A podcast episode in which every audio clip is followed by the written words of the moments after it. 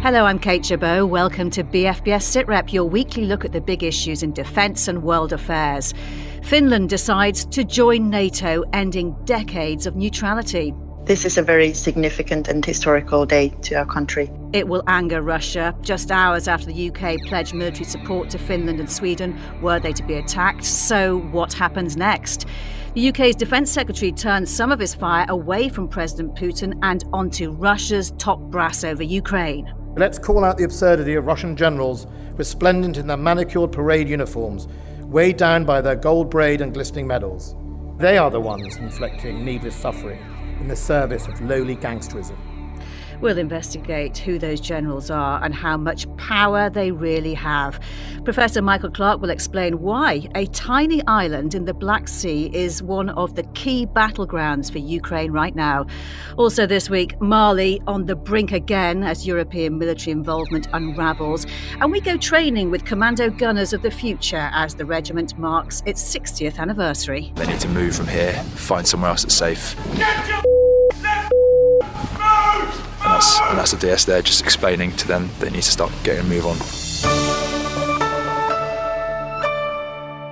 NATO is about to get bigger. An extra 200,000 troops, another 800 miles of border with Russia. Finland's president has announced the country will apply for NATO membership. Technically, there are still hoops to jump through, but it seems certain to happen. In Parliament, as we speak, Foreign Affairs Committee is preparing a report. And probably during the weekend, we will conclude that Finland should join NATO. And after that, probably next week, the government will be able to proceed with the application. Alina Valtonen is an opposition MP in Finland and sits on the country's Foreign Affairs Committee. We do feel a threat from Russia, and I don't think that threat ever went away entirely. Finland never took the step of diminishing its defence forces. We have always taken security very seriously. And as I said, we are very much focused on defending ourselves. But of course, we would like to do that together with our close partners and allies, hopefully, in the future. It's just a natural step to take. Russia had previously warned Finland and Sweden against joining NATO, saying it would have to rebalance the situation if they did. Finland is now in a potentially dangerous grey zone, not yet covered by NATO's Article 5 guarantee, and having angered Russia. That is why, a matter of hours before this announcement, Boris Johnson signed security partnerships promising military assistance to Sweden and Finland if needed. Whether it's in the event of a disaster or a military attack, what we're saying today is that upon request from the other party, we would come to the other party's assistance. And it's vital to state that, I think, now ever more important to state that now in the grim circumstances in which we find ourselves with the Russian attack on Ukraine. Well, let's bring in Professor of Defence Studies Michael Clark, also with us European defence expert Elizabeth Braw from the American Enterprise Institute. Michael, is the UK now effectively signed up to physically defend Finland if Russia responds militarily to this NATO application? Yes, it is. Britain entered into a good old-fashioned bilateral mutual defence pact, very 19th century style, yesterday. And in effect, what that means is that because they won't get the Article 5 guarantee, which really is all about the American nuclear deterrent, so insofar as the British nuclear deterrent may be relevant, well, they can have that on a bilateral basis. So it's an act of reassurance, really, with Britain, as it were, stepping in because America feels it can't. So Britain is doing what it can in this little interim period. Elizabeth, how dangerous is this interim period, this grey zone period for Finland? What might rebalancing by Russia actually mean? It is a dangerous period, and we should remember that it applies to Sweden as well, because Sweden is expected to say within the next few days that it's applying for NATO membership too. So then both countries enter into this interregnum where they have cast a lot with NATO, but don't yet have the protection that NATO offers. And that is always a really difficult period for any applicant, but especially now for Sweden and Finland, because it is so obvious that Russia is no longer a partner of NATO.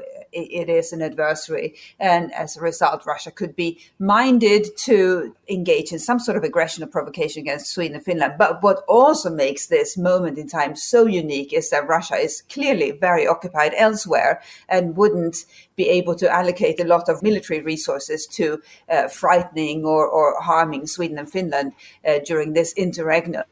So it is perhaps a less dangerous period than it would have been had they applied, say, in May of last year. Michael Clark, I said it seems effectively certain that Finland will join. How long will it take? How long will it be stuck in this grey zone? I mean, as little time as possible, I think. Effectively, Finland and, I assume, Sweden will ask to join at the Madrid summit, which is the 29th and 30th of June next month. And NATO will say immediately yes and go through an expedited process. And technically, there is nothing to worry about because Sweden and Finland are already pretty well integrated into NATO procedures insofar as they operate in common exercises and so on. The issue, the delay, if you call it that, is because you've got to follow a constitutional process. And so all of the parliaments of the 30 members of NATO have got to agree it. And there might be a little bit of political horse trading to be done with some of the minor members who want to make a stand on certain issues in order to get it through quickly. But I think the answer is a matter of some months, but as few months as Brussels can engineer, I think. When we talk about the risk, Elizabeth, during this interim period, do you think President Putin could decide to go for NATO as a whole with perhaps a cyber attack? That would be possible. And in fact, right, Russia stages cyber attacks against selected countries on a regular basis, has been doing so in Ukraine. Russia could certainly go for, let's say, more vulnerable NATO member states. If you choose to engage in aggression in the grey zone, you have huge opportunities because you can be unpredictable. It's hard for the other side to discern exactly what you have in mind. And it's also hard for the other side to decide what to do once you engage in that aggression. Michael Clark, we've talked about it before, but just remind us what Finland brings to NATO in terms of military capability. Is it a significant boost to the alliance? Yeah, it certainly is. I mean, partly it's its geographical location, because through Finland, it's much, much easier to keep the Baltics safe. The three Baltic countries, Estonia, Latvia, Lithuania, are in a very exposed position. But with Finland and Sweden in the alliance, their position is far more tenable from a military point of view. And ultimately, I mean, the Finns have always maintained pretty sophisticated forces. They're not designed for expeditionary operations. They're all designed for their own territorial defence. But above all, if there is a single thing that the Finns bring to NATO, it is the fact that they're pretty serious about mobilisation. When the Finns mobilise, they mean it. And they can mobilise an army of, I mean, there are only 5 million in the whole country, but they can mobilise an army of 200,000. That's huge in population, relative population terms. And believe me, those 200,000 know what they're doing. Elizabeth, is this really good for NATO, or does it risk making decision-making harder and more unwieldy as the alliance gets bigger? It's so good for NATO. I can't begin to tell you how good it is because as Michael said, Sweden and Finland bring fantastic military capabilities. And of course, they bring the undisputed commitment to their own defense and commitment and skills, especially Finland. And lots of commentators have been saying over the past few weeks, oh, NATO would gain an 800-mile land border. That's terrible. Well, actually, what it does gain is a country with armed forces that know how to defend a long land border with Russia. What could be better? These skills are skills that Finland can share with its to-be fellow NATO member states. We should remember Finland kept going with territorial defense when virtually every other country abandoned it and focused on expeditionary warfare. Turns out the Finns were right, and as a result, they have skills, they have institutional memory, and they have the institutional setup and equipment setup to engage in territorial defense. Elizabeth Braw, really good to speak to you. Thank you for your time today. Michael Clark, stay with us.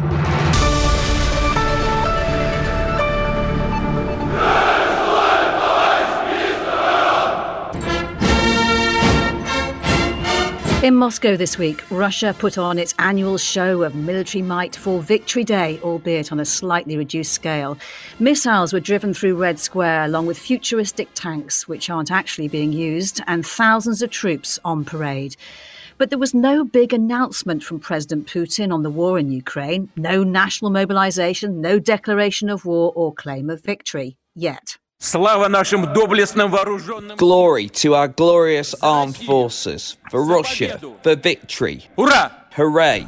Well, around at the same time, the UK's Defence Secretary gave a keynote speech to deliver a counter-narrative, attacking not just President Putin, but also Russia's top military officers. The behaviour of the Russian General Staff has shown that their own self-preservation comes first. War crimes, targeting civilians, and the casualty rates in their own battalion tactical groups are all secondary concerns. The truth is that Russia's General Staff are failing, and they know it. Unusually, a transcript of his whole speech was published online in Russian as well as English. Well, still with us is Professor of Defence Studies Michael Clark. Michael, is the Defence Secretary making a very public attempt at a psychological operation? Yes, I think in two ways. One is towards the backbenches of the Conservative Party, along with the Foreign Secretary, they're competing with each other to see how assertive they can be. But there's something else much more important here, that I think that Britain and America want to convince the rest of the world that Russia will emerge on the losing side. That's the point, because the rest of the world is holding off. They're not committing themselves yet, by and large. And we're trying to convince them that you better get on side with the people who are going to win. And if you look at it, I mean, some of us keep a tally of these things. As of today, the Russians have lost, killed in action, 11 generals, 21 colonels, 44 lieutenant colonels, and 4 Navy captains. That's in addition to 1 admiral, 21 generals, and at least 150 FSB officials who have been arrested. And I think that's what the Defence Secretary was really referring to, that Russia is in a real mess with this operation and that it cannot prevail. And so the winning side is going to be, ultimately, the Ukrainians backed by Britain and America. That was the message. So who are the generals that are running Russia's war in Ukraine? Military analyst and Russia historian Chris Bellamy has been telling me more about them. Well, the commander on the ground is Colonel General Dudakov, who's known as the Butcher of Aleppo. And he wasn't on the parade. I didn't think I could see him. So he's probably in theatre. Nominally, the defense minister, Sergei Shoigu, and he was on the parade, is in charge. But the interesting person who was missing was Valery Gerasimov, who's the chief of the general staff, which is equivalent to our chief of the defense staff. So he's actually in charge of all the armed forces. And he wasn't there. Now, it was reported that he'd gone to Izyum, but that he was wounded on the 27th of April in a Ukrainian attack. So there are therefore 3, possibly 4 reasons that he wasn't there. One was that he was unwell. He was apparently hit in the thigh by shrapnel. It may be that his campaign in Ukraine was so disastrous that he's been fired, or it could be both. The only other possibility, and this is just a remote possibility, is that he's defected. But there has been absolutely no indication of that. And from a Western perspective, Russian generals appear to be political as well as military figures. How much power do they actually wield? Well, up to the top level, they really are military men. It was Gerasimov who published in 2013 an article which set out the Russian playbook for the Ukraine campaign. Well, in that, he was completely wrong, and they've become drawn into this long war of essentially attrition, which was not the plan at all. So maybe that's why Putin's decided to get rid of him, but we don't know. You mentioned earlier the idea that General Gerasimov may have defected. Clearly, Ben Wallace, the Defence Secretary, wanted his speech to resonate with Russia's generals. Do you think they will pay any attention to his criticism of their leadership? Possibly quietly to themselves, if they've heard what he said at all, of course. But at the moment, it doesn't look as if anybody is brave enough to do anything about it. It was reported that Gerasimov may have questioned Putin's threats to use nuclear weapons. It's been speculated, but again, this is all speculation, that one of the reasons why he went up front to Izyum was to tell the commanders in the field face to face about these threats to use nuclear weapons, because this isn't the sort of thing you discuss on the phone, particularly as it seems that commanders using their mobile phones become targets. Russia historian and military analyst Chris Bellamy. Well, let's dig into the latest developments in and around Ukraine. Michael Clark, Ukraine is fighting hard to take back a tiny piece of land in the Black Sea, Snake Island, 500 metres by 500 metres. Why is this rock so important? It's important because the Russians hold it at the moment, but the Russians who are on Snake Island are way away from the rest of their forces, right out on a limb. And in the last few days, the Russians look as if they're trying to install anti-aircraft defences and seaborne missiles on the island, but they are literally 180 miles away from Sevastopol. And so as they're trying to bring those supply ships in to set up an anti-aircraft system, the Ukrainians, who are only 30 miles away, have been attacking them. And this is where the importance of the sinking of the Moskva just a month ago comes into it, because the Moskva, which is the Russian flagship, was a powerful anti-aircraft ship. And with the Moskva gone, Ukraine is able to use all its Bayraktar drones. And so the sky is full of Ukrainian drones hunting for these ships. They've already, we know, got two of them. They've got a Raptor patrol boat and a Serna-class landing craft. The Russians are certainly taking some losses in trying to get some air defence back onto Snake Island. And the strategic importance is, if Russia wants to maintain this blockade of Odessa, effectively to landlock Ukraine for the future, then having a base on Snake Island will control the sea and air lanes around the approaches to Odessa. So in that light, it really is crucial to air and sea control. Yes, if the Russians decide that Snake Island is to be their base, then the Ukrainians have got to do something about that. If the Russians give it up, they could try to maintain air and sea control in different ways. But given that they seem to have committed themselves to Snake Island, foolish though they are, because it's so hard to defend when it's so far away for them, but that's what they're doing. They've committed themselves to it, and so the Ukrainians are actually attacking them pretty ferociously as they try to supply it. We're hearing reports of Russia being pushed back from Kharkiv. How significant is that? Very, very. It looks as if the Russians have conducted a strategic withdrawal from Kharkiv. They've got 22 battalion tactical groups waiting in Belgorod over the border in Russia, and they're not committing them. They're using these, I think, as a tactical reserve. And all the indications are that this Russian offensive in the Donbass, which is based on Izium, pushing south from Izium, has run out of troops. It's running out of momentum. They're short of troops.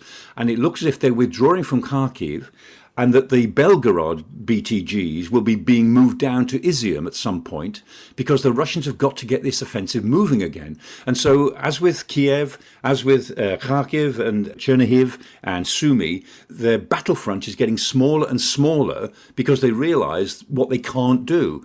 And so it looks as if they're now going to withdraw from the Kharkiv area, give that up, in effect, so that they can move troops into the Izium region. We'll see that probably happen in the next week or so. News, discussions and analysis. This is SITREP. Next to Mali, where the Chief of Defence Staff, Admiral Sir Tony Radakin, has just visited the 300 British troops serving as UN peacekeepers. First, the Queen's Dragoon Guards are about to hand over command of the long-range reconnaissance group to One Royal Irish. But the Welsh Cavalry are leaving a country which is in a much more precarious state than when they arrived. James Hurst explains. The roots of Britain's presence in Mali lie back in 2013. That is when an Islamist insurgency threatened to take over the country. In response, France sent thousands of troops to push the militants back. The UK gave France logistic support and also joined a new EU training mission designed to build up Mali's own forces. And the United Nations set up a peacekeeping mission. Much of that, though, seems to be unravelling right now. France is withdrawing all of its 2,500 troops, ending nearly a decade as the main military support to Mali's government, which has abandoned the military accords. The future of the EU training mission for Mali's own forces is in doubt. Part of it has been halted, and Germany has withdrawn. Now, their problem is a military coup a year ago, and the subsequent decision of the country's new military leaders to turn to Russia instead of France for help. The UN peacekeeping mission, MINUSMA, is in need of its mandate renewing, and the United Nations Secretary-General has said that the circumstances really call not for a peacekeeping force, but for what he calls a strong force to enforce peace and fight terrorism. And that statement underlines just how precariously balanced Mali is right now. James Hurst. Well, journalist and Chatham House fellow Paul Melly is an expert on the region. He spoke to me from neighbouring Senegal. The situation is probably more fragile than it has been at any point in the last 5 or 6 years, really for two reasons. One, because objectively the security crisis is extremely severe and has been spreading out across an ever wider extent of the Sahel. It's not a Mali crisis anymore, it's a Sahel security crisis. But there's another factor, which is that the political relationship between the Malian government and the West broadly has collapsed, basically. And what impact will the French withdrawal have on the fight against Islamist militants? Is the capability Russia is putting in enough to hold them back? Well, the capability that the Russians have brought really has two strands. There's traditional Russian government-to-government military cooperation with Mali, and there's always been some of that. It's really at the level of arms supplies and some political and technical advice. But there's also, much more controversially, the deployment of an estimated 1,000 men from the Russian security contractor Wagner, mercenaries, and Wagner has also been active in the Central African Republic, where it has been openly accused by the United Nations of serious human rights abuses. And the Wagner presence is the thing that's caused a real worry among both European governments, but also among Mali's West African neighbours. And why did Mali give up on France and turn to Russia? Is it about that collapse you described of relations with the West? Well, the Malian junta is very much pursuing a populist, very nationalist political stance, and to maximise support among people in Bamako, in the Malian capital, it has, I think it's fair to say, actively sought to stir up the disputes with France. Of course, there have always been some disagreements, and France is the old colonial power.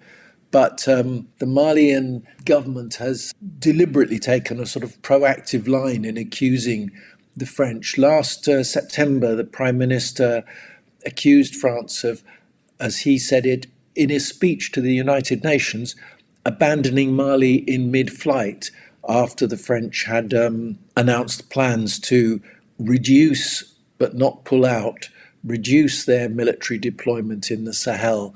And with France, it has plenty of military capability. It's had logistical support from the UK. Why hasn't it been able to take back control of Mali in 9 years? Has it just not put enough in, do you think? No, I think we have to think quite practically about this. Mali is a vast country, and the whole of the northern half of the country is desert. We're probably talking 2,000 or 3,000 active troops covering an absolutely enormous area. And when you're trying to carry out operations against terrorist groups without alienating the civilian population, and therefore you're having to work in a cooperative manner, you're not using sort of scorched earth, ruthless tactics, it's very, very difficult. And the Sahel is a region where economic life is very informalised. There are people moving around with their flocks. There are people trading. So in that context, identifying who are active jihadists is very difficult. So the French have probably done as well as was possible to be achieved. Of course, France has historic colonial ties with Mali, but what stake does the UK have in what happens there? Well, the UK geographically is a European country, and the western bulge of Africa, that is the region next door to Europe. So it's fundamentally in the UK's interest that the Sahel and West Africa as a whole should be stable and should make development progress. Journalist and Chatham House fellow Paul Melly. Well, we finished this week in Plymouth, where the city is about to celebrate the 60th anniversary of 29 Commando. Hannah King has been finding out more about the history of the regiment and has been out training with some of the next generation of commando gunners. I'm crouching behind a wall somewhere on Dartmoor as the instructors of 29 Commando gunners prepare to attack their students. Literally, right in front of you, you're 12 o'clock, there's a guy sat by.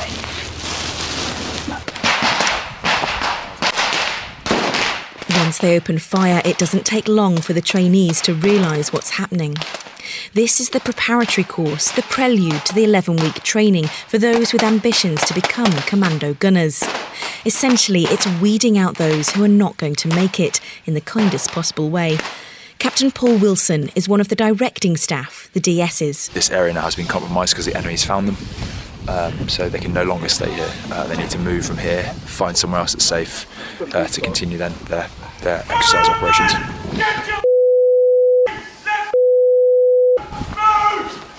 And that's the DS there, just explaining to them they need to start getting a move on to their ERV. It was during the darkest days of the Cold War, when tensions between Moscow and Washington were most severe, that the regiment came into being. The commando role, previously shared by the Army and the Navy, passed to the Royal Marines after World War II. But without their own gunnery formation, by the late 1950s, the Corps were lacking firepower. They turned to the Army for help. In 1962, 29 Field Regiment Royal Artillery was chosen to re-roll, and the Commando Gunners were born. Back on Dartmoor, the trainees have left the harbour and are heading for their safe location. They're tired and wet, but this morning's serial isn't over. The course is intense, but for a good reason. Penn Hallerick and Cameron Thompson both want to become commando gunners. Yeah, everything on the course is on there for a reason, and none of it's easy at all. But yeah, that's why we're on the pre-course, because you learn the basics of it, you learn what it's going to be like on course, and then you go on course and then you do it. So that comes with things like doing section attacks, fire manoeuvres, wet-dry drills, navigation, bottom field, all of that sort of stuff. I wanted this course to make my mum proud, so that's just making my family proud, that's it. It's hard, but just get on with it, that's just the way we do it. You've got to weed out weaknesses in people, and you've got to make sure that they're the right people, have the right mindset, have the right physical attributes, are humble, cheerful in the face of adversity, that, one of the commando ethoses. And it's really important that you keep that strength of the Green Beret, because if you lose that, then you lose its whole identity, you lose its whole purpose. As the regiment prepare for their birthday celebrations this weekend, these wannabe commando gunners move a little closer to their own dreams of the coveted Green Beret. Hannah King on Dartmoor. Michael, when we think of commandos, we generally think of Royal Marines rather than armies. So if it's not being a Marine that defines commando, what is it? Yeah, it's being a raider. Commandos began with the Boers in the Boer War. They created the commando concept of a fast, light, agile raiding groups. And when the British took it over, of course, those sort of groups for Britain are always amphibious raiding groups, because that's what we do as a maritime nation. And it really goes back to, links into our Navy history. If you look at the great naval commanders of the 19th century, people like Cochrane the Sea Wolf and Edward Pellew and even Nelson, who actually wasn't very good at it, but actually, it's landing troops ashore, Marines ashore, for raiding purposes. And so that's how it's developed. During the Second World War, Winston Churchill and Mountbatten were very, very keen on the commandos, because they saw that when Britain couldn't do anything else during those years of the early 1940s, at least they could raid the continent. At least they could remind Hitler that Britain was still there and was capable of inflicting some damage. So that's what they are. Commandos are raiders, and in our case, they're maritime raiders, because that's what we do. Michael Clark, thank you so much for your time, and my thanks to all of our guests. We're back with another BFBS SITREP next Thursday. Until then, you can keep in touch with us on Twitter. We're at BFBS SITREP, and you can catch up with past programmes on the website bfbs.com/SITREP. There you can also find links to subscribe to the podcast. For now, though, from me, Kate Chabot, thank you for listening and goodbye.